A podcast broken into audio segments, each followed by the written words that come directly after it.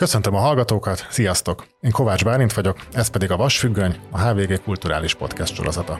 Az előző részekben színházról, filmről és színészetről volt szó, ma pedig azt vizsgáljuk, milyen út vezet eddig. Van-e szabad színi oktatás az SFE ügy után? Ki és miért akar ma színész lenni? Lehet-e jó előadó művész valakiből kifejezett tehetség nélkül? És lesz-e utánpótlása a magyar színpadi életnek? Ennek járunk ma utána három vendégemmel, akiket hamarosan bemutatok.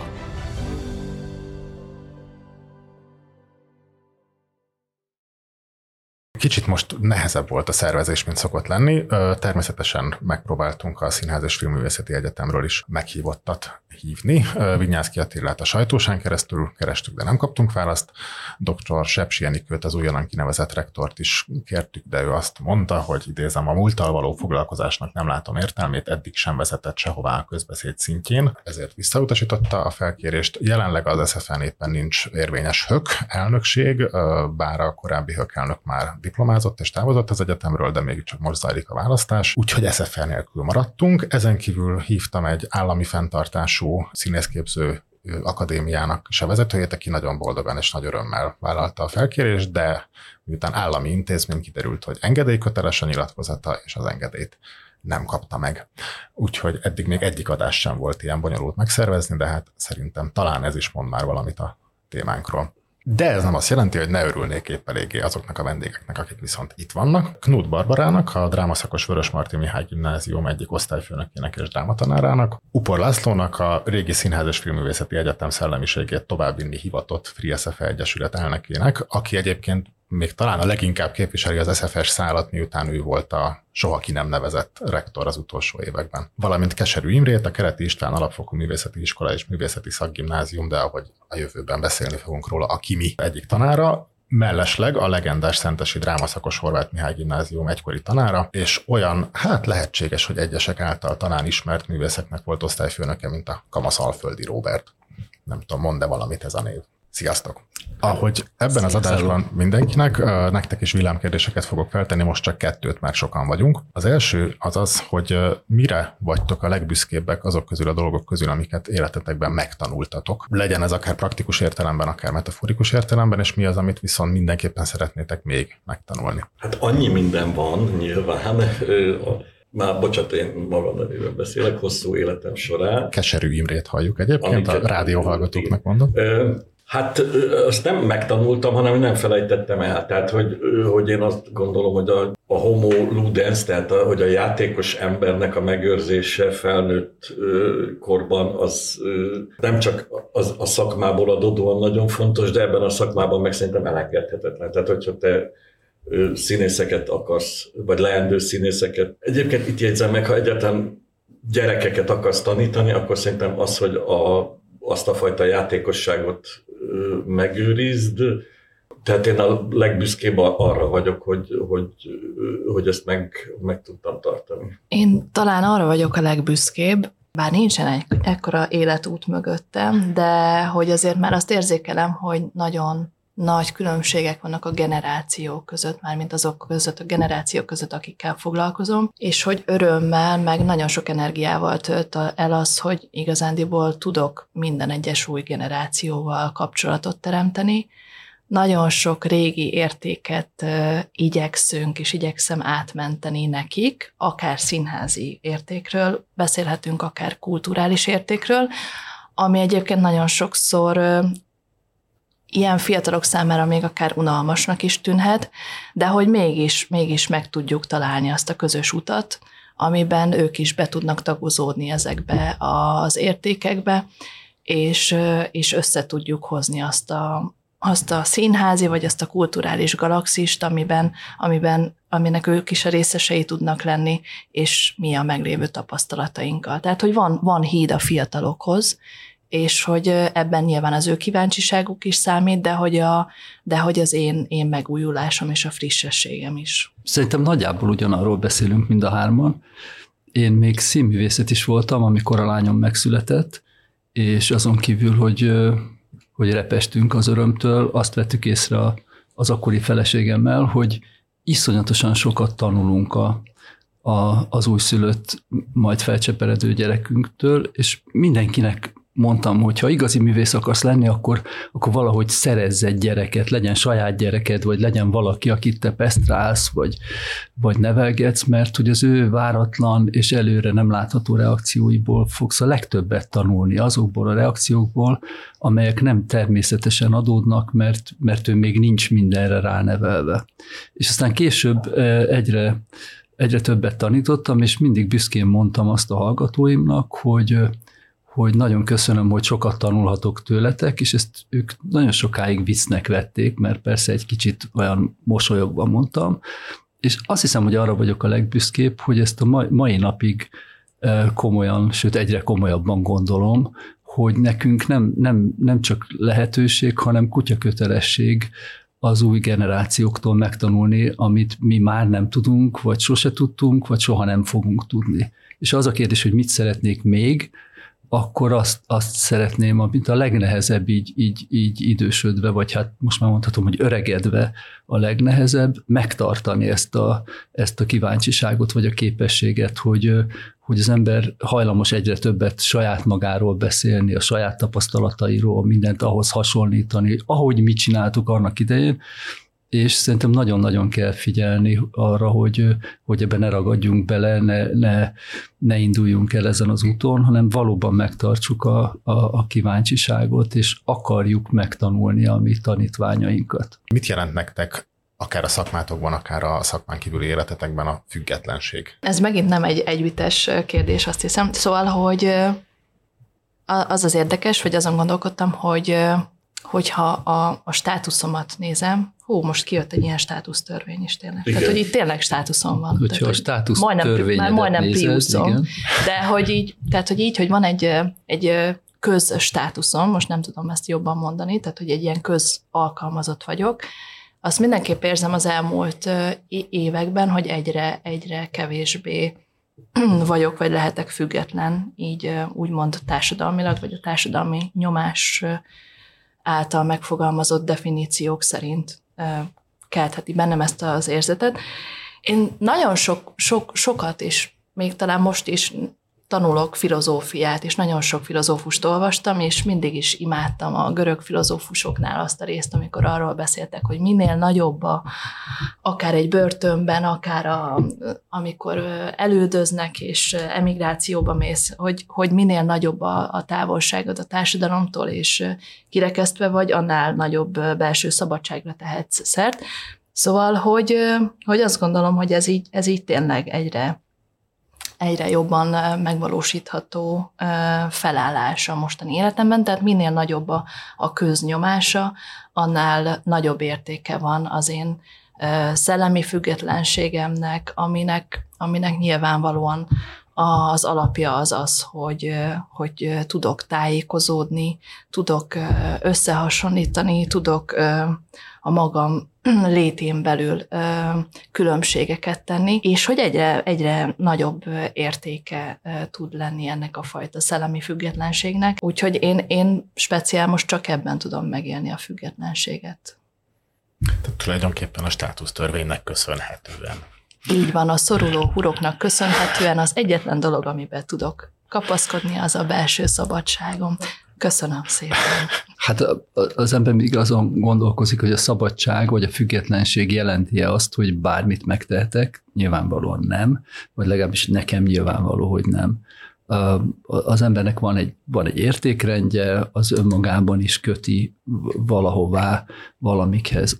Azt hiszem, hogy nekem legfontosabb szabadság elem az, hogy, és függetlenség elem, hogy ne kelljen megtennem olyat, amit nem szeretnék megtenni. Ne kelljen semmi olyat megtennem, ami az értékrendemmel ellentétes. Ez sokkal fontosabb annál, mint sem, hogy azt tegyek, amit akarok. A kettő között van egy komoly különbség. És a másik fontos eleme a függetlenségnek, hogy noha nagyon fontosnak tartom, hogy bizonyos helyekre, bizonyos ö, csoportokba tartozzam, ez a valahova tartozás, ez ne ne határozza meg minden reakciómat. Tehát magyarul ne legyen valami olyan csoportszellem, amihez mindenképpen igazodni kell, ami fölülírja a, a magánmorált. Ennek valamiféle dinamikus harmóniában kell működnie, tehát a, a valahova tartozás és a, és a szellemi függetlenség egy egyensúlyát kell valahogy megteremteni. Azt hiszem nekem ez nagyon fontos.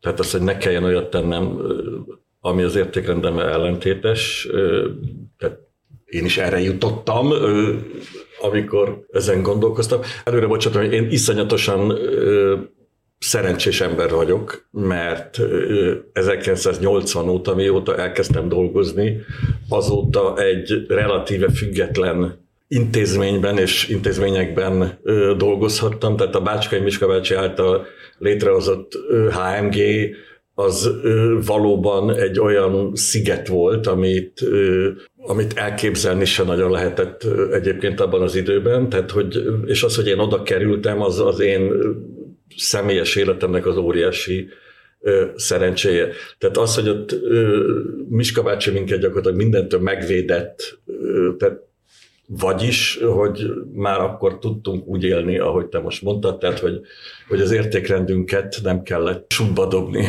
És azóta is ez úgy nagyjából megvan. Én még hozzátenném, tehát, hogy azon ki, hogy én tanítok, van több kis független társulat, és nagyon nagy szerencsére mindegyik nulla forintos költségvetéssel ö, működik, ami most jelenleg óriási előnynek ö, bizonyul, mert, ö, mert ö, semmi nem lesz, tehát hogy nincs semmi, amit el lehet tőlünk venni. Ilyen értelemben nem vagyunk ö, kiszolgáltatottak, és ezt nagyon jól ö, élem meg. Amúgy pedig én egy hónapig vagyok még a státuszomban, tehát én a magam részéről nem leszek majd, hogy hívják januártól, majd a, amivé nem, nem lennünk kéne. Tanultam meg a nevét. Igen, tehát hogy, hogy itt pedig, itt, tehát hogy, hogy rendkívül jókor öregettem meg annyira, hogy nyugdíjas vagyok, és, és hogy ennek a kényszernek nem vagyok kitéve, tehát mondhatnám szakmai pályafutásom elején is, és végén is, tehát igen szerencsés együttállás lett a körülményeknek, és a, az egyébként erős pressziót, amit a környezet gyakorolt volna, azt tehát én szerencsés módon az elő kiléptem. Pillanatra visszavehetem a szót, azt akarom csak mondani, és ez ne dicsekvésnek tűnjék, hanem tapasztalat fel hogy amit arról mondtam, hogy hogy az ember függetlensége azon múlik, hogy ne kelljen olyat megtenni, amit, amit nem szeretne megtenni. Ez azt hiszem, hogy tulajdonképpen pozíció független is. Hát abban a nagy tévedésben él a társadalom egy jó része, és remélem, hogy sok volt kollégám hallgat most engem, hogy, hogy ha én egy ilyen pozícióban vagyok, akkor nem tehetem azt meg, hogy függetlenül cselekszem, és nagyon-nagyon sokan kötik meg saját maguk és egész intézményük kezét azzal, hogy olyan dolgokhoz próbálnak igazodni, amelyekhez, ha nem igazodnának, akkor a dolgok talán jobbá válhatnának. Nem tudom, hogy mennyire ködösen fogalmaztam. Barbara nagyon bólogat. Most én leszek a rádiós közvetítő, mert nincs kamera, úgyhogy közvetítem. Ba- Barbara jobbról balra. Én még azt is hozzátenném egyébként, hogy itt ö, most mind a ketten olyan helyzetből jöttetek, vagy olyan helyzetben vagytok, ahol egyébként azt, hogy szabadok vagytok és függetlenek vagytok, az ellentétben velem, aki neki a szerencséje volt. Aki tényleg az. Tehát, ne, ne, pillanat, nem, azt akarom mondani, hogy, hogy, hogy itt éppen a Vörös Marti tantestület és éppen a az SZF-nek a régi vezetése volt az, aki az elmúlt pár évben eléggé példanélkülálló módon nem fogadta el azt a helyzetet, amelyben ezek a pressziók egyetlen determinálják, tehát az, amit mondtál, hogy igen, nincs megkötve a kezed, mindig van mozgástér, mindig lehet választani a nagyobb és a kisebb mikrosz között, mindig... Hát és nincs ellenpróba, nem, nem tudjuk, hogy mi, lenne, mi lett volna, hogyha a másik 47 felsőoktatási intézmény vezetője is így cselekszik, Igen. és a másik nem tudom hány középiskola Igen. vezetője is úgy cselekszik. Így van. Én azt gondolom, hogy el lehetne, vagy el lehetett volna változást érni, de tudom, hogy nem, el, nem ez a, a mai napunk témája, úgyhogy itt Azért ez se rossz be is cipzárazom a számat.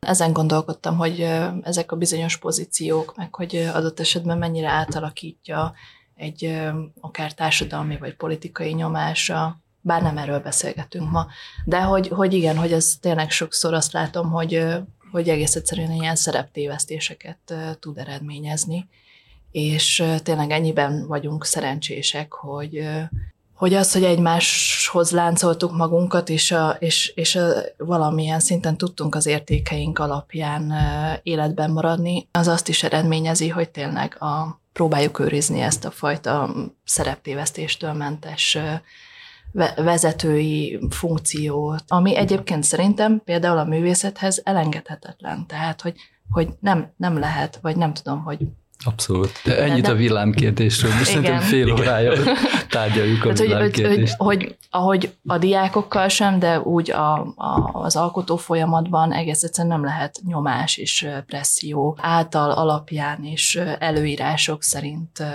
alkotni, és ez, ez addig megy, hogy most bocsánat, hogy ezt mondom, hogy ehhez még a portás is kell, meg a büfés néni, tehát hogy, hogy annyira, annyira kell, kell tudnunk a helyünkön lenni, és tudni azt, hogy a mi helyünk az miről szól, hogy, és hát akkor a, a vezetőségről ne is beszéljünk, hogy, hogy ne.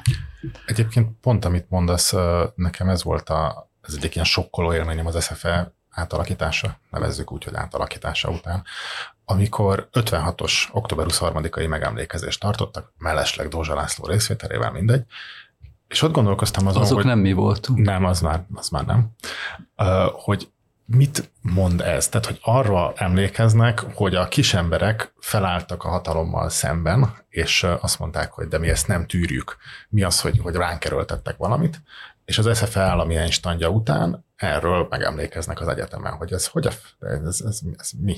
Ez pont, amit mondtál, hát Barbara, igen, igen, hogy ez a Ez egy téma, tehát, hogy a, a, a kognitív diszonancia mekkora szerepet játszik ma Magyarországon, de szerintem ez tényleg nem nyissuk meg. Tehát, ez... Viszont az SFR-ről nyilván muszáj beszélni, mint az elefánt a teremben, már csak azért is, hiszen tulajdonképpen mindhárman ö, olyan értelemben kötődtök hozzá, hogy a, aki a VMG-be jár drámaszakra, az hát eddig legalábbis biztos, hogy azért az SFE felé kacsingatott utána, hát a Free SFE, SFE együttállás vagy együtt nem állás, az talán nem is igényel magyarázatot, ugye, hiszen az egyiknek a vége vagy a működésének módjának megváltoztatása után alakult a másik, és hát a szentesi, a kimis diákok is nyilván kacérkodtak, vagy kacérkodnak az SFS felvételével, azt kizárójelbe jegyzem meg, hogy színész diplomát, tehát egyetemi szintű színészképzést ma Magyarországon két helyen lehet kapni, az egyik ugye az SFE, ahol most éppen Vignyánszki Attila a kuratóriumjának, a másik pedig az a Kaposvári Egyetem, amit utána néztem, most éppen Magyar Agrár és Élettudományi Egyetemnek neveznek éppen, ezen belül van egy művészet, művészeti kar, ahol szintén Vignyánszki Attila már korábban megjelent és, és átalakításokat hajtott végre. Úgyhogy az a kérdésem mindnyájatokhoz, hogy a, ez az SFL-vel történt állami, állami lenyúlás, állami einstand, ez mennyiben rendezte át úgy általában a színészképzést, és az általában? Azt hát ugye ha rátok nézek, értitek, hogy mire gondolok, tehát a középiskolás szinttől a felnőtt képzésig. Nálunk magát a képzést nem rendezte át, tehát nyilvánvalóan a négy évünk az ugyanarról szól, mint ahogy eddig szólt, a, a vég, végzősök kerülnek, és kerültek most ilyen szempontból.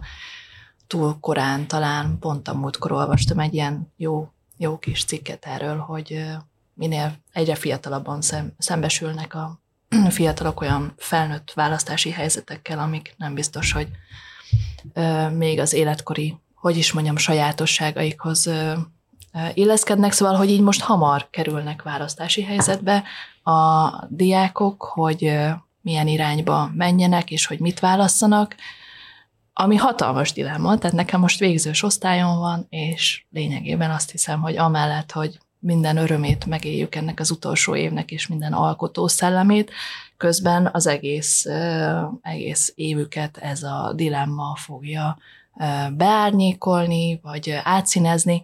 Én tavaly csináltam nekik egy pályaorientációs nap keretében, igyekeztem minél tágabb körben meghívni embereket, ami például azt is jelentette, hogy tavaly először Zoom felületen meghívtam külföldi egyetemre járó volt diákokat, akik már Angliában vannak, meg Berlinben vannak, meg Marosvásárhelyen vannak, hogy ők is meséljenek arról, hogy milyen ott, mi kell az ottani boldoguláshoz, élethez. Hívtunk a Free SFA-ről is ott végzett vagy ott tanuló embereket, illetve hívtunk a, az SFA-ről is ott tanuló volt diákunkat, akik tudtak mesélni. Nagyon-nagyon, nagyon-nagyon érdekes és izgalmas beszélgetések alakultak ki, amire szerintem a, a mindenki, a diákok köz, kö, közül is így rácsodálkoztak, picikét ilyen kognitív diszonancia helyzete volt. Szóval, hogy kimenetel a kérdés, főleg úgy, hogy a tavalyi végzős évünk ugye nagyon sokan azért megpróbálták az eszefét, és voltak tapasztalataik, benyomásaik, meg csalódásaik, ezt most így nem, nem lehet máshogy megfogalmazni, úgyhogy ez, ezeket adják tovább ennek a mostani generációnak is. Még azért erről a, a volt SFS hallgatóval való beszélgetés utáni, vagy közbeni rácsodálkozásról valamit még mondj, nem azt kérem, hogy ilyen másodkézből mondd el újra, hogy ő mit mondott, de hogy, hogy mik voltak ezek a rácsodálkozás, mire csodálkoznak rá? Az én diákjaim? Igen. Hát egyértelműen arra tudtak rácsodálkozni, hogy az, az, az aki most bent van az SZF-én, és élvezi annak a helyzetnek az előnyét, amit most kap, nevezzük ezt egy egzisztenciális biztonságnak,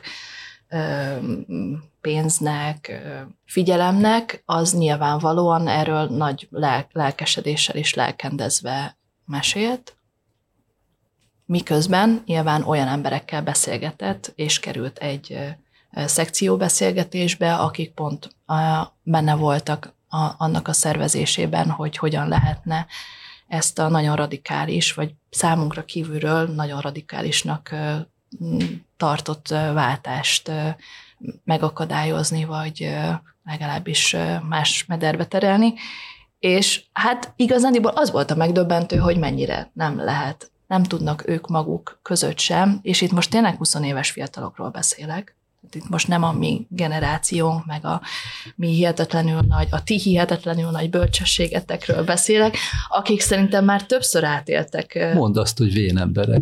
Nem, nem azt mondom, hogy vén emberek, hanem... A vének hogy... tanácsa, az jól hangzik egyébként. Jó, mondjuk a vének tanácsa jól hangzik, de hogy, hogy talán ti már többször megéltetek ilyen társadalmi Hát egyszer biztos. Egyszer. Mondjuk 40 éve. Nem, igen, persze, igen. persze. Tehát De hogy, hogy nekünk, nekünk és ne, nekik ez egy, ez egy nagyon, nagyon új szelete a, a, a, annak a fajta szembenállásnak, amikor úgy állunk egymással szemben, hogy közben nem állunk egymással szemben, értitek? Tehát, hogy ott vagyunk mindannyian, ugyanazért az ügyért vagyunk ott, és mégis egy olyan választóvonalak kerülnek közénk, és, és ez a legrosszabb, hogy az én diákjaim közé is, de, és ezek teljesen láthatatlan szálak és vonalak és vonalak, amik, amik szétszabdalják lényegében az ő életüket és a kötődéseiket egymáshoz, hogy, hogy ezekről nem, nem lehet beszélni, és nem lehet kultúráltan beszélni. Erre, e, azt hiszem, erre csodálkoztak rá. Ez a, ez a választóvonal a diákjait között ezt konkrétan úgy kell érteni, hogy, hogy aki azt mondja, hogy én már pedig elmegyek felvételire az SFR-re, arra a másik gondolatot valló diák csúnyán fog nézni, és akkor most finoman fogalmaztam. Most mondhatnám azt, hogy igen, de ezek is ki nem mondott uh-huh. látens gondolatok arról, hogy a másik a döntését, ha meghozza, akkor az milyen következményekkel jár, és hogy én ezt a döntést nem hozom meg, és ez tényleg olyan falakat emel közéjük, amit, amiről nem, nem tudunk igazándiból beszélni, vagy nem szoktuk meg inkább azt mondom, hogy hát beszélni. meg ez sokkal-sokkal bonyolultabb. Vannak itt ugye esztétikai érvek, és morális érvek, és mindenféle, és az ember, hogy egy kicsit józanság, kicsi, kicsi józanság szorult belénk, akkor az ember ember mindenkinek a személyes döntését megpróbálja tiszteletben tartani, és a személyes döntéseknek nagyon-nagyon sokféle indítéka és, és, és oka lehet. Tehát azért nem beszélgettem a, a, a diákjaiddal, de azt képzelem, hogy, hogy, hogy mindenki megpróbálja a másik döntését elfogadni, csak a lelkeméjén elképzelhető, hogy egy olyan ellenérzést támad, ami mégiscsak megakadályozza a normális hétköznapi kommunikációt, és annak a, annak a nagy-nagy-nagy tendenciának, a, a, amelyen belül ez az úgynevezett kultúrharc csak egy pici rész, az egyik, egyik legbűnösebb aspektusa ez a végtelen, végtelen megosztás, ami nem más, mint, mint politikai marketing. Tehát valamilyen agytröztben kitalálták nagyon sok éve, évtizedekkel ezelőtt, hogy, hogy a, a politikai és egy, egyben ö, gazdasági hatalom megszerzésének és megtartásának a legegyszerűbb módja, hogyha kétfelé vágjuk a, a társadalmat, és minden létező kérdésben eldöntendő kérdéseket teszünk föl, minden létező problémát leegyszerűsítünk primitíven eldöntendő kérdésekre, amely kérdéseknek a mélyén az van, föl nem, föl nem ö, ízítva, tehát félig láthatatlanul, hogy velünk vagy, vagy ellenünk. És ennek az áldozata az egész társadalom. Egy darabig úgy tűnt, hogy a kultúra területén e, e, ezt valahogy ki lehet ki lehet játszani, mégiscsak együtt alkotunk, együtt tanulunk, de láthatóan, és az utóbbi mondjuk másfél-két évtizedben, meg még, még látványosabban ezt a területet is, is elérte a, elérte a végzet, és persze vannak, akik készséggel beállnak ebbe, és azt, ami valójában ennek a borzasztó politikai marketingnek az eszköze, a kultúrharcot a, a maguk módján élik és élezik, és azt nem mondom, hogy élvezik, ez egy rossz szójáték volna, de, de ebben, ebben teljesednek ki, és ez lemegy a, a, a leges legalsó szintekig, és a legalsó korosztályban, és ez iszonyatosan nagy, nagy bűne azoknak, akik, akik kiagyalták és élt, éltetik ezt a, ezt a kettéosztó uh, taktikát, és ezen belül a, a kultúrharcot. És Laci, ha már szóba, hozta, szóba hoztátok ezt a kettéosztódást, a, azt gondolom, hogy sokan laikusok azt gondolhatják, hogy a Free SFE az egy ellen SFE intézmény, és szándékosan nyomta meg az ellen szót.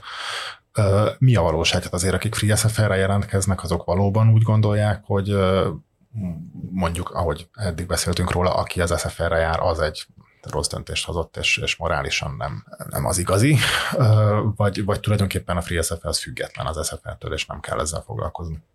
Hát ez is, ez is nagyon, nagyon-nagyon összetett. Nyilván, nyilván álszentség volna úgy tenni, mint hogyha ez a kérdés nem merülne föl, vagy nem merülne föl sokakban, vagy nem merülne föl gyakran, de ez egyáltalán nem téma a, a FreeSF-én belül. Talán még, még kevésbé téma, mint amennyire téma kellene, hogy legyen, hiszen vannak olyan barátaink, kollégáink, hallgatóink, hallgatótársak, akik úgy döntöttek, hogy bent maradnak, és vannak olyanok, kijöttek, szerencsés esetben ők, ők beszélő viszonyban vannak egymással, még szerencsésebb, e, még szerencsésebb esetben munkaviszonyban vannak, egy, együtt dolgoznak, de hát ezeket a, ezeket a konfliktusokat teljesen elfedni, vagy, vagy becsukni a szemünket nem volna szabad. Akik, akik ma döntenek úgy, hogy a, hogy a, a megújult régi SZF-ére jelentkeznek, vagy úgy döntenek, hogy a FreeSF-ére, ők nyilván egy, egy, egy világos és egyértelmű döntést hoznak, tehát nem máshogy kezdték, és aztán egyszer csak el kell dönteniük, hogy merre tovább, hanem, hanem kell hozniuk egy döntést, de ez is nagyon bonyolult, mert nagyon sok minden van, amit a színművészeti nem tud ajánlani, természeténél fogva, és nagyon sok minden van, amit a FreeSFE nem tud ajánlani, tehát vannak, vannak, olyan, vannak olyan területek, ahol egyáltalán nem kerül választás elé az ember, és van egy-két hely, ahol van átfedés, ott, valódi választás van, és azt hiszem, hogy itt mindenki, tulajdonképpen mindenki nagyon-nagyon nehéz helyzetben van, és rengeteg frusztrációval jár ez a, ez a dolog. De röviden visszatérve a kérdésedre, ez nem, nem állandó téma, nem, nem, nem vita téma, nyilván van, aki ezzel többet foglalkozik, én speciál megpróbálom megóvni magam a, a, az SZF-ről érkező hírektől, tehát nem csak, hogy nem kommentálom, ami ott történik, hanem valójában nem is nagyon tudom, hogy mi zajlik ott. Alapvetően nem az értékrendek kapcsán, tehát nem az értékrendjük alapján választanak a gyerekeink, hanem a kismillió egyéb feltétel kapcsán. Tehát egy példát mondok, tehát volt egy olyan osztályunk, legalább három-négy gyerek, amikor a kollégiumfoglalás volt, minden nap ott volt, segített, részt vett minden tüntetésen, ott volt, mindenhova elment, majd amikor véget ért a dolog, akkor felvételiztek az SZF-ére, és fel is vették őket oda tehát rétegzett személyiségek vagyunk, tehát, hogy, tehát az, hogy az értékrendben mit sugal, és az, hogy ehhez képest mit tartok itt én most követendő stratégiának. Nekem ez egy kicsit hasonló volt a, a dilemma, mint a Kádár rendszerben volt. Hát az, ezért hogy, mondtam, hogy 40 éve így, megéltük ezt, nem, nem 33 évet, hanem 40-et. Tehát, mondtam, hogy, hogy mint a Kádár rendszerben, hogy abszolút azonos értékrendet valló emberek ö, teljesen más életstratégiákat ö, választottak. Az integrálódás ö, kérdésére, hogy mennyire lettek részei a rendszernek, és hát. milyen mozgási szabadságot ö, tudtak kiharcolni maguknak. Tehát, hogy, ö, hogy igen, tehát ebből a szempontból valóban mi ismerős ö, helyzetben vagyunk, amikor egy vagy-vagy helyzetben kell is-is válaszokat is ö, találni. És bocsánat, hogy ilyen ördögügyvédjeként beleszólok, de hogy Beszélünk itt tapasztalt témában járatos felnőtt emberek, a kádárrendszert emlegetjük, stb., de hogy valójában fontos ez? Hogyha berájázkedünk egy 18 éves gyereknek a fejébe, aki azt szeretné, hogy ő mondjuk a Katona József színházban egyszer eljátsza Rómeót a Rómeó és Júliában, fontos mindaz, Melyik amiről beszélünk? Igen. Neked van, mert akkor a tiédben.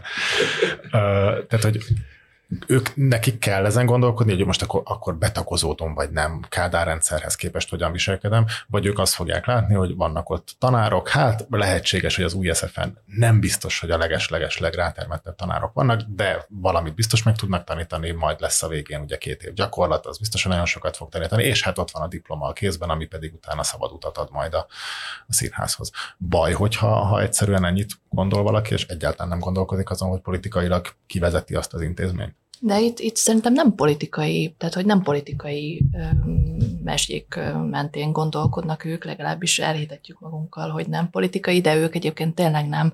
Tehát ez, ez, ez esztétikai kérdések is, illetve most ez nagyon-nagyon izén hangzik, de azért a gyerekek megtanulták legalábbis nálunk a négy év alatt hogy, hogy abszolút nem mindegy, hogy milyen tanárokkal, kikkel dolgoznak együtt, annyira rálátnak már a színházi közegre, hogy bocsánat, hogy ezt mondom, hogy valakit akarnak választani, tehát abszolút nem mindegy nekik, hogy ki lesz az osztályfőnökük.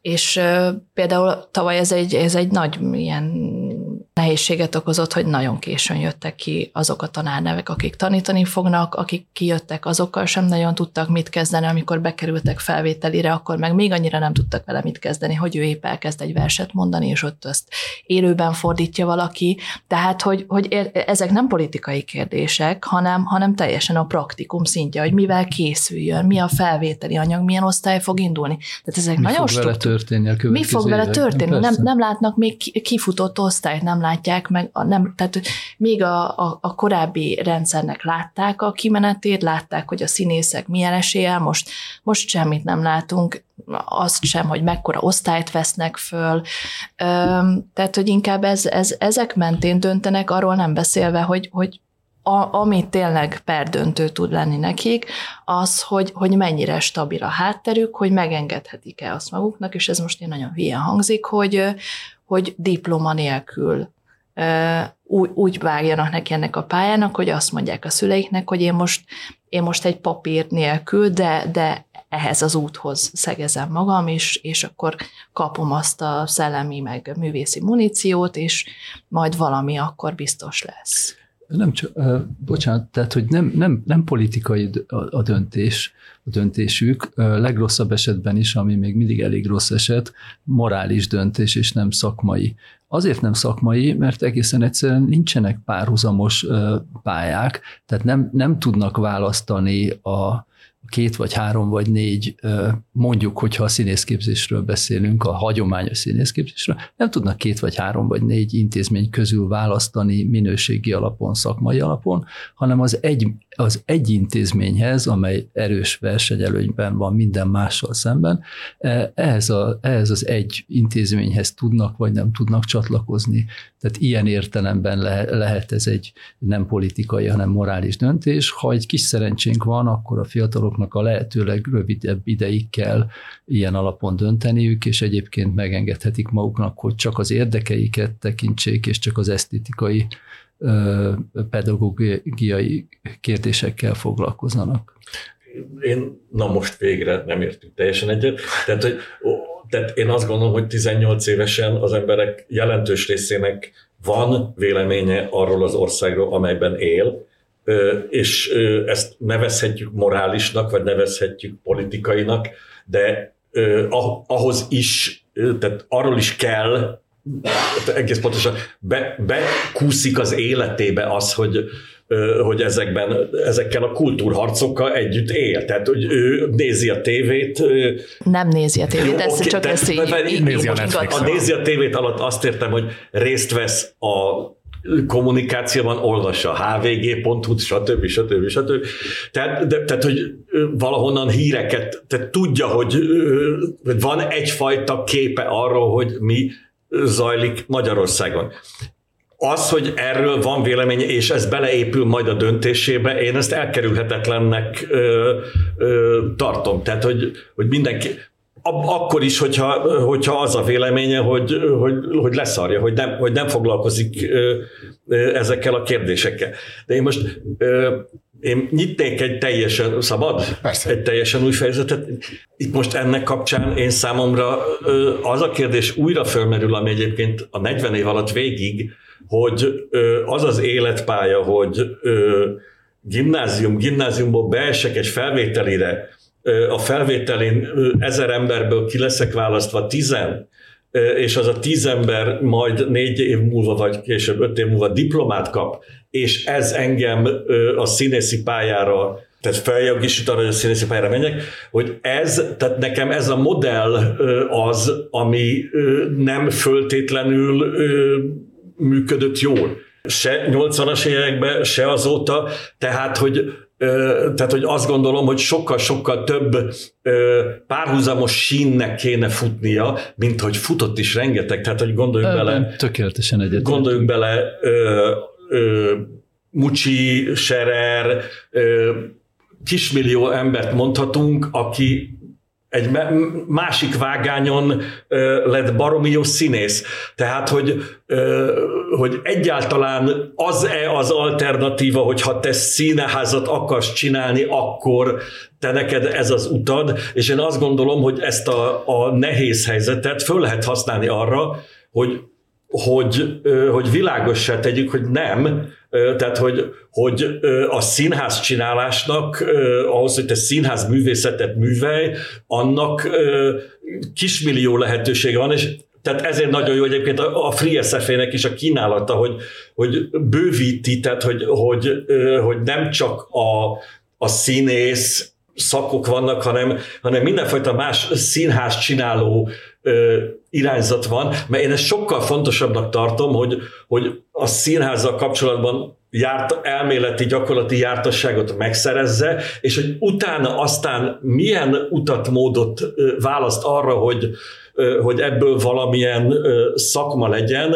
Ebben tökéletesen egyetértünk, azért egy kicsit idealizálod a régi helyzetet, tehát az, hogy kinőtt egy, egy, egy, egy Mucsi Zoltán, vagy korábban egy, egy, Jordán, egy Jordán Tamás, ők, ők kivételnek Ez számítanak, biztos. és nem a szabálynak, és iszonyatosan nehéz utat jártak a hozzájuk hasonlók, tehát nem volt, ez egy nagyon-nagyon merev rendszer volt korábban. Én nem is, tehát csak azt mondom, hogy, Igen, hogy de még ebben a merev rendszerben is voltak kivételek. Ebben tökéletesen egyetértünk, és és köszönöm, hogy tulajdonképpen jó végszót adtál. Azt akartam mondani, hogy, hogy sokszor van, hogy a nehéz helyzet szüli a, a, a, a kívánatos, vagy a kívánatoshoz hasonló megoldásokat, vagy lehetőségeket. Tényleg úgy van, hogyha be, becsukódik egy ajtó, akkor kinyílik egy másik, hogyha hajlandó és képes vagy átmenni azon az ajtón. Tehát most a, a Free SF-én nem csak kényszerből, hanem örömből olyan, olyan képzéseink vannak, amelyek felé egyébként bátran és szívesen elindultunk volna, hogyha lehetőségünk van rá, amikor,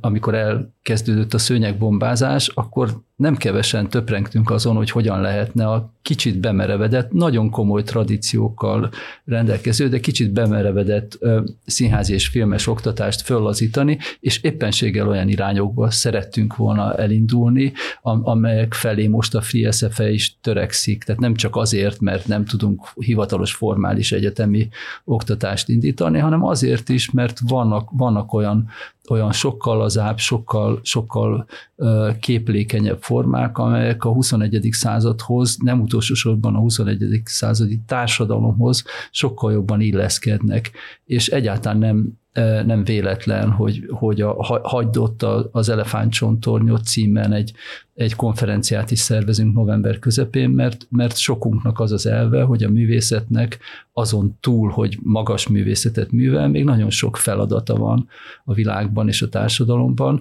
és azt képzelem, hogy a képzéseinknek is e, e, ehhez kell, vagy ehhez is kell igazodnia. Tehát Egy... tökéletesen egyetértek, és nagyon köszönöm, hogy ezt szóba hoztad Imre. Kedves barátom is oktat például a Free SFN színházi kommunikációt, aki, ha jól tudom, minden év folyamat azzal kezd, hogy a bulvár nak nevezett műfajokról, a bulvár újságírástól kezdve az operettig kérdezi a hallgatókat, és ahogy mondod, az első válasz általában elmondása szerint az a, a fanyalgás, hogy jaj, ugyan már, és aztán ezt próbálja fellazítani, hogy biztos, hogy ugyan már, tehát hogy, hogy biztos, hogy ezt csak így lehet hozzáállni, de ez most csak egy zárójeles megjegyzés volt, és Imre viszont, amit elkezdtél mondani, azt akartam is kérdezni, hogy ez az átalakulás, hogyha nagyon optimistán átalakulásnak akarjuk nevezni, érezhető már mondjuk jelentkezések számában? Tehát, hogy többen jelentkeznek azóta egyetemen kívüli szakképzésre, amióta az egyetemben való bizalom, mondjuk úgy, hogy megrogyott? Tehát, hogy, hogy vannak, e, elindult a fejekben is ez, amiről beszélsz, hogy igazából tulajdonképpen belegondoltam, és nem is biztos, hogy nekem kell diploma, én csak meg akarom tanulni, hogy hogy kell ezt csinálni. Hát inkább nem, mint igen. Tehát rettenetesen mélyen, iszonyúan becsontosodott ö, hagyomány, hogy ö, egyrészt az, hogy tehát ez a pálya, hogy a színi, és onnan. A másik pedig, ami szerintem nagyon-nagyon-nagyon be van csontosodva, az az, az hogy én színész akarok lenni. És 18 éves korban a gyerekek többsége nem gondolja át azt a kérdést, hogy mi végre akarok színész lenni. Én egyébként azzal szoktam kezdeni, vagy nagyon sokszor elmondom, hogy mi a fontos neked a színészetben? Az, hogy jó, már nincs beleírva a személy, de hogyha hogy van egy... bele, Tényleg be volt írva a személy. Igen, hogy be volt írva a foglalkozás a foglalkozás a színész, hogy legyen egy munkaköve, ez sincs, tehát, tehát hogy, hogy te téged egy színházban alkalmaznak, mint színészt, vagy pedig az a fontos, hogy te valahol színházat ö, csinálsz. Az a fontos, hogy verseket írsz, vagy az a fontos, hogy azt mondod, hogy költő vagyok. Tehát, hogy ne tévesszük el a, a szem elől a célt, mert a cél a színház. Az, hogy legyen jó színház.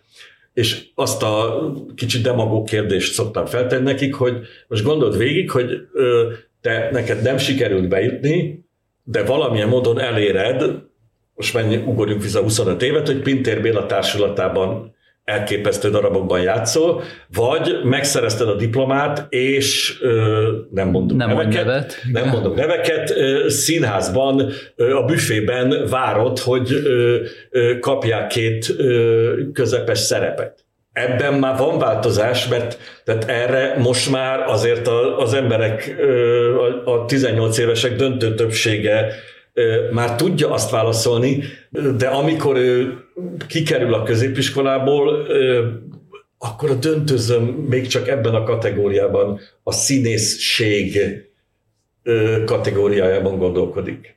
De bocsánat, ez azért, azért is van, mert hogy, hogy bocsánat, de hogy ti őket látjátok, hogy, mert hogy közben meg nagyon-nagyon sok diákunk is nagyon okos módon így elképesztő hallgatni, hogy két, két, két hetente hogy tudják megújítani a szándékaikat, meg az útvonal terveiket, meg hogy hova kerülnek.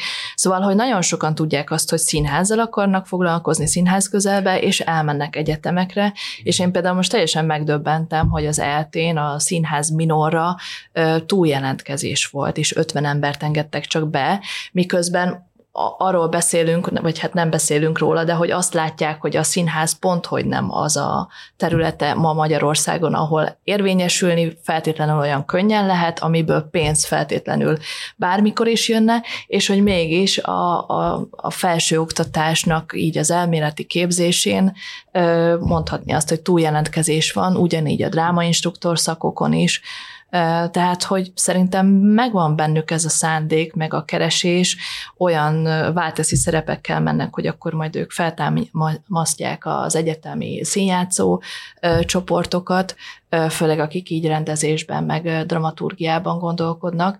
Tehát, hogy szerintem ők azért e, erősen gondolkodnak. Én, én azt gondolom, hogy nagyon sok szempontból ilyen ilyen helyzetben azok vannak a legkiszolgáltatottabb döntési kényszerben, akiknek tényleg a színház az a színpadot jelenti, mint színész, és, és akkor ezzel kell valamit kezdeniük. Mm, igazándiból nekünk nagyon sok szempontból a négy éves képzésünk az ilyen lebeszélő sóként működik, vagy üzemel, vagy azt próbáljuk, hogy minél inkább a, a, ez, ezt, a, ezt a szándékukat a lehető legjobban leredukálni, hogy atomizálni, hogy itt most tényleg arról van szó, hogy neked erre szükséged van, vagy, vagy benned ez milyen szinten Nem lebeszélünk, tisztázó, meg. Tisztázó, körbejáró, minden olyan körülményt megadó, amiben kiderül azért az, hogy ez mekkora áldozattal jár, együttműködéssel, és a többi. Én, én most például teljesen meg vagyok lepődve, döbbenve, sziasztok 12D, de hogy,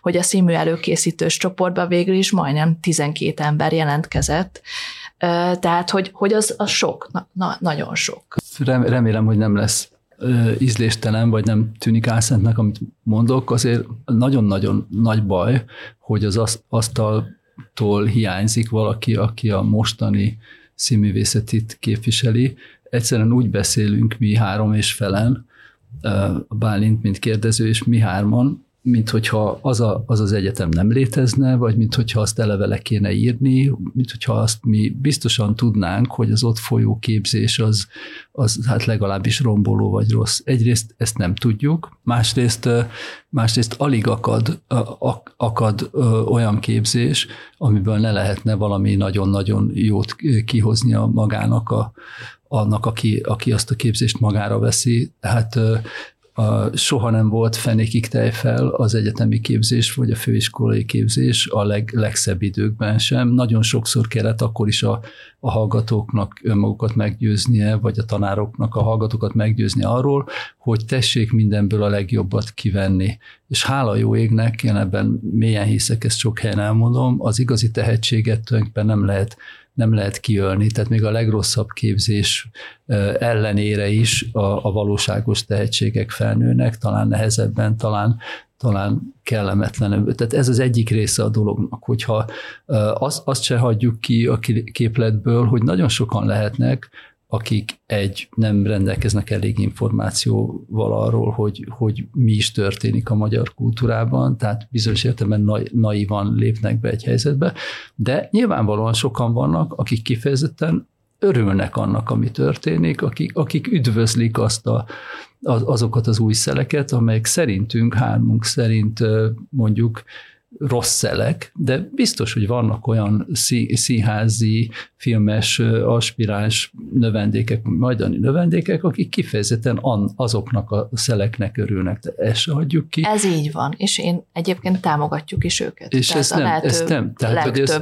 de van ilyen barbar, hogy bocsánat, közbevágok, aki Persze. jobboldali szülő gyereke, azt mondja, hogy na végre mehetek az sfr Na, na, na, na, na, na, most, most, most kimondtunk egy olyan narratívát, hogy jobboldali szülők gyereke, ami náluk nem. Ez Tehát, hogy ez, ez nem egy létező narratíva, nem. Itt, itt tényleg nem politikai alapon történik meg a dolog, hogy mi, bocsánat, hogy mi az, amit látnak. Tehát, hogy mi, mi elmegyünk a Nemzeti Színháztól kezdve, a Madácson át az új színházon keresztül a katona kamráig. Tehát mindenhova. Tehát, hogy szerintem csak akkor lehet egy érvényes hát ez egy olvasatot adni, hogyha... És ezt igen. te nem, te, te nem, és, és nem van, minősítheted, és, és nem És van, aki, van, akinek az, az nem és azt mondom, hogy az jön be, de hogy a, az az ő személyiségéhez egy, egy választható. És még egy, bocsánat, csak hogy még egy fontos aspektus van, ugye a, a, a, arról beszéltünk nem tudom mennyi idővel ezelőtt, hogy mit jelent a függetlenség, a szellemi függetlenség, nem tudom.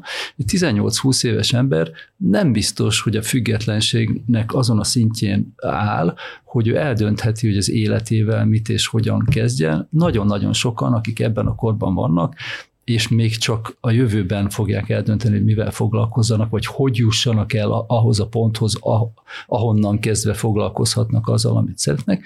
Tehát ezen a ponton nagyon sokan függnek a szüleiktől.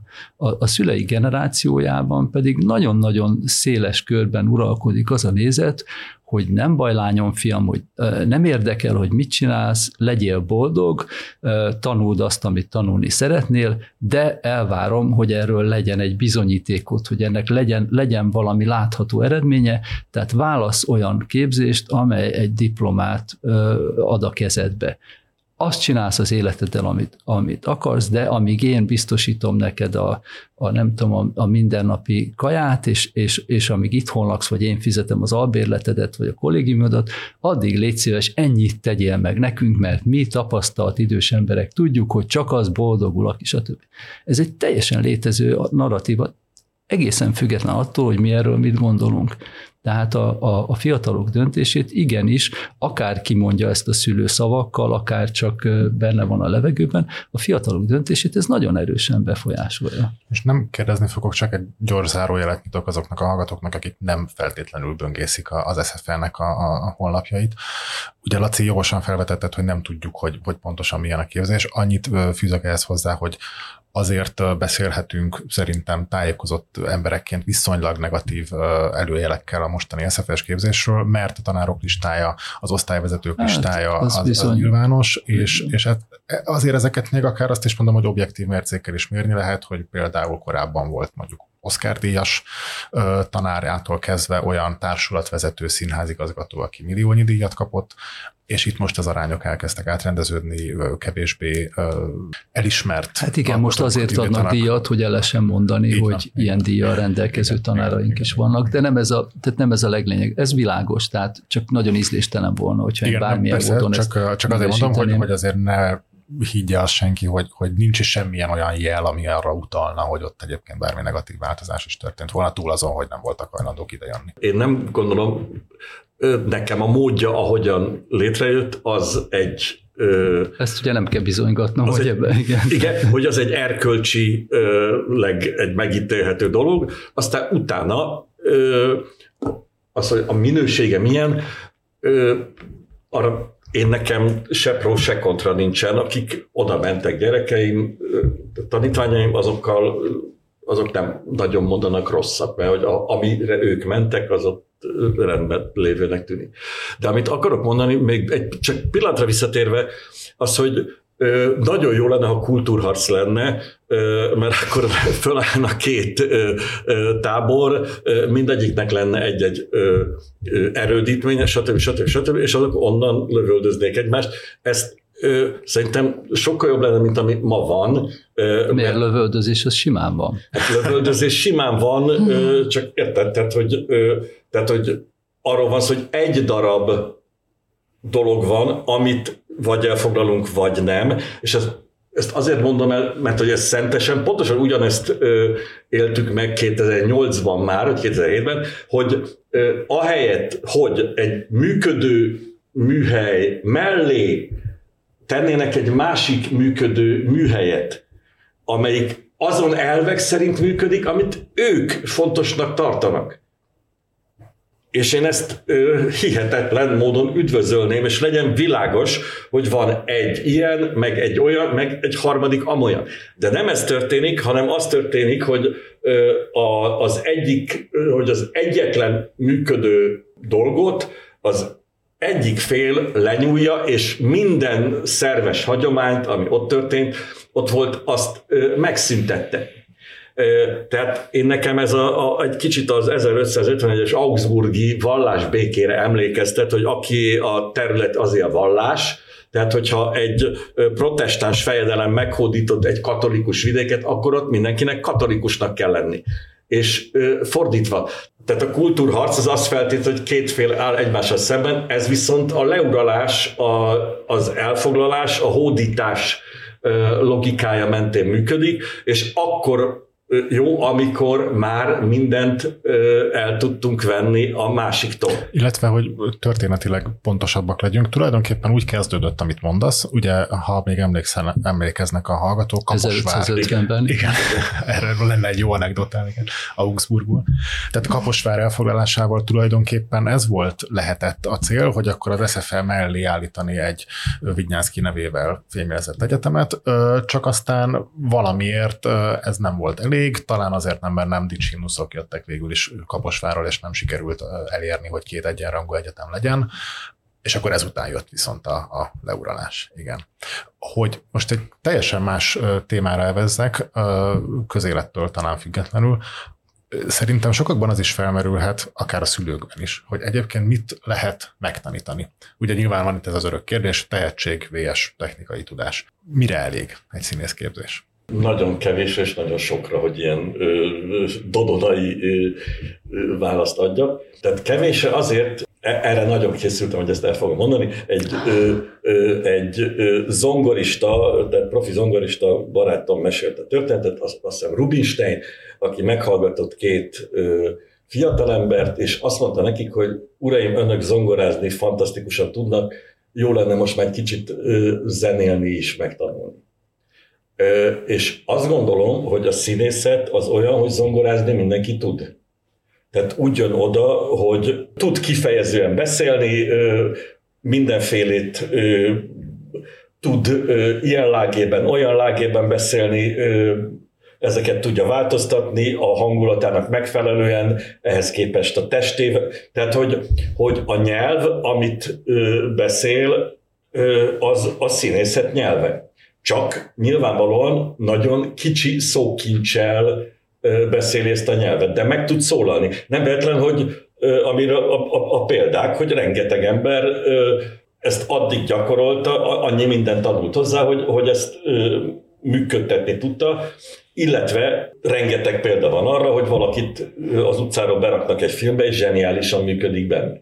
Vagyis, ugye ez zongorában elképzelhetetlen, vagy pláne hegedűben, tehát hogy hogy hegedülje, és te annyi... Tehát ahhoz azokat a skilleket előtte meg kell tanulni.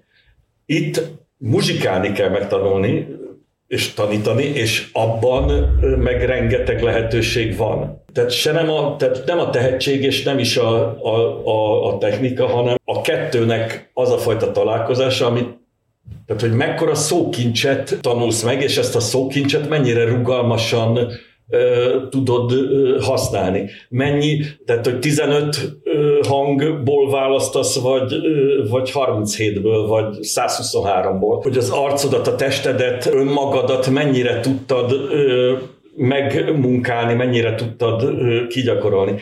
Tehát én azt gondolom, hogy rendkívül nagy szerepe van ebből a szempontból a, a tréningnek, a gyakorlásnak, a tanulásnak, igen. Én szerintem a tanításnak, mindenféle tanításnak, de a művészeti oktatásnak mindenképpen az a lényege, hogy az embert ráébressze arra, hogy mi minden van benne, és ez, ezt a mi mindent, ezt hogy tudja magából kihozni. Senkiben nem lehet beleültetni valamit, ami nincs benne. Igen, technikai fejlesztésre van mód, sok, minden, sok, minden, sok mindent meg lehet mutatni, nem azért, hogy utánozzák, hanem hogy arról eszükbe jusson valami, de nem lehet beleültetni semmi olyat, ami, ami nincs benne. Hogyha valaki 160 centi, akkor nem lehet 175-re növeszteni, és nem lehet 142-re rövidíteni, de azt meg lehet tanítani, hogy mire jó az, hogy ő 160 centis.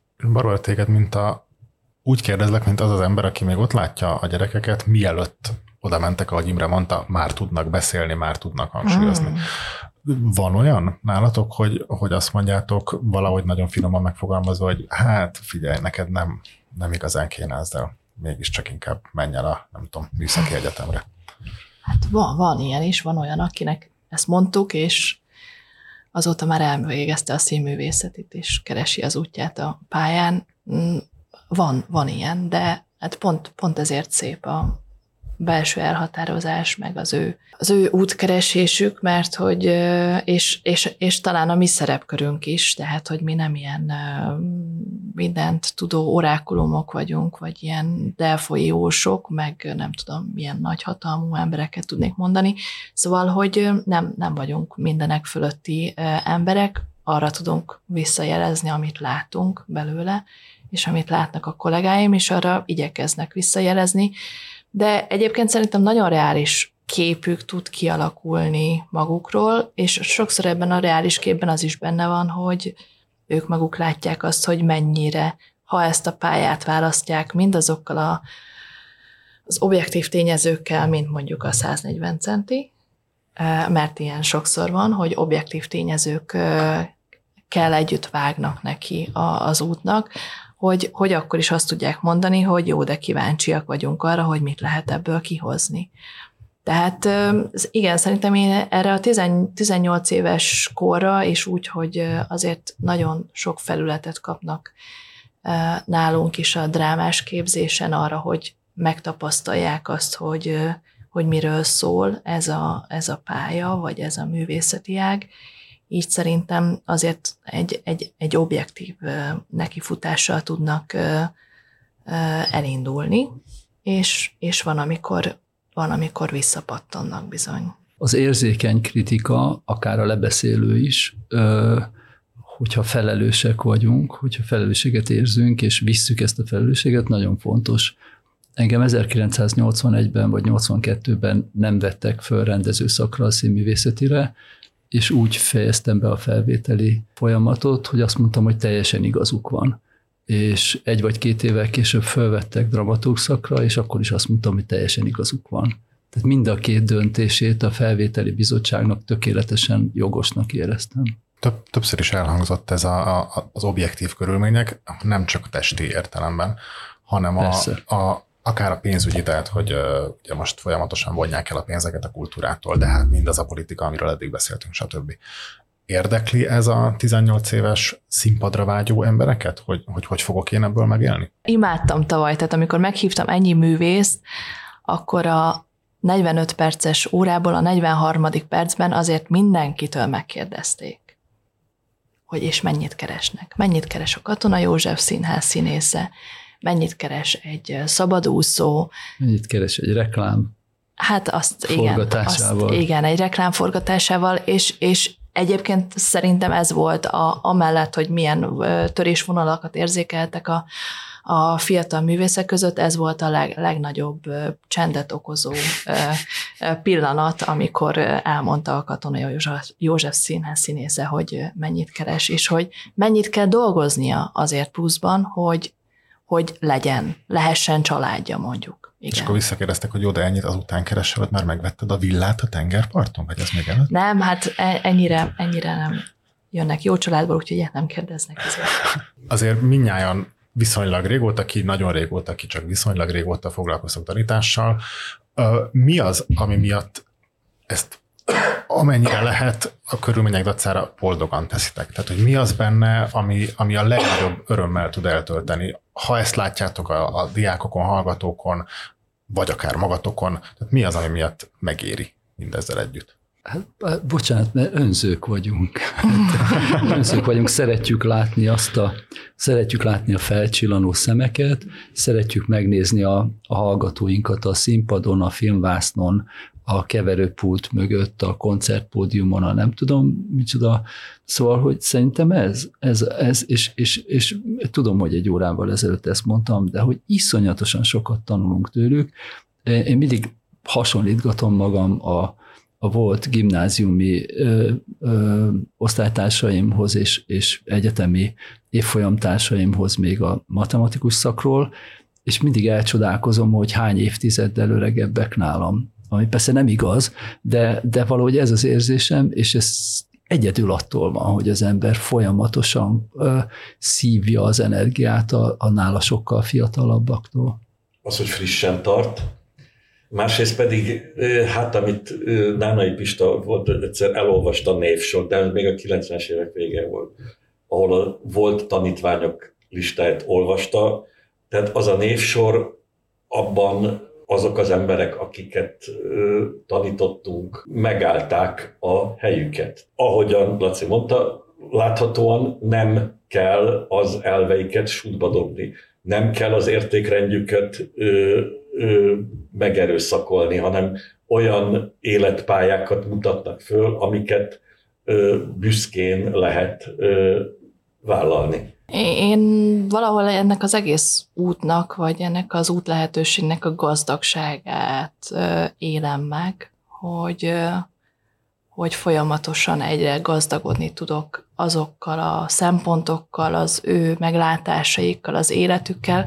Tehát, hogy fantasztikus, hogy újra kell olvasnom Csehovot, hogy újra kell értelmeznem Ibzent, hogy újra rá kell jönnöm, és hogy az ő kérdéseik által, meg az ő rálátásuk által nekem mindig nyílik egy újabb kapu igazándiból, így ebbe, ebbe a ebbe a vége láthatatlan bölcsességbe is tudásba, szóval, és ez tényleg frissen tart és életben tart, de leginkább ezt a, ezt a rácsodálkozás örömét adta, adja. Múlt, múlt héten voltunk a, a, a lányom osztálytársat elvittük a Renoir kiállításra, és, és akkor édesek voltak, így végigmentünk az egészen, és persze nem bírtam magammal, úgyhogy mindig kérdeztem, meg mutattam, meg ideáltunk, meg odálltunk, és akkor mondták a végén, hogy úristen, ez most olyan volt, mintha az iskolába jöttünk volna.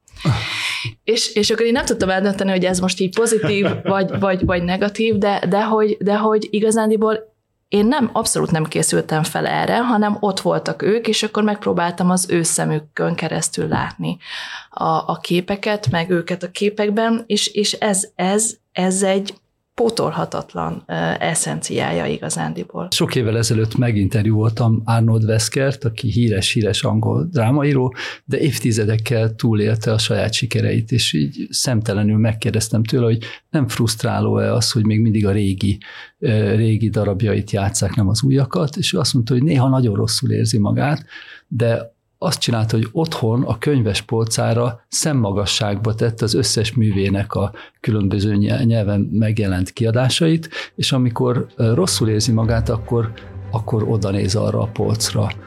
És nekem valahogy ezen a polcon vannak a hallgatóim. Hát ez jó végszó volt.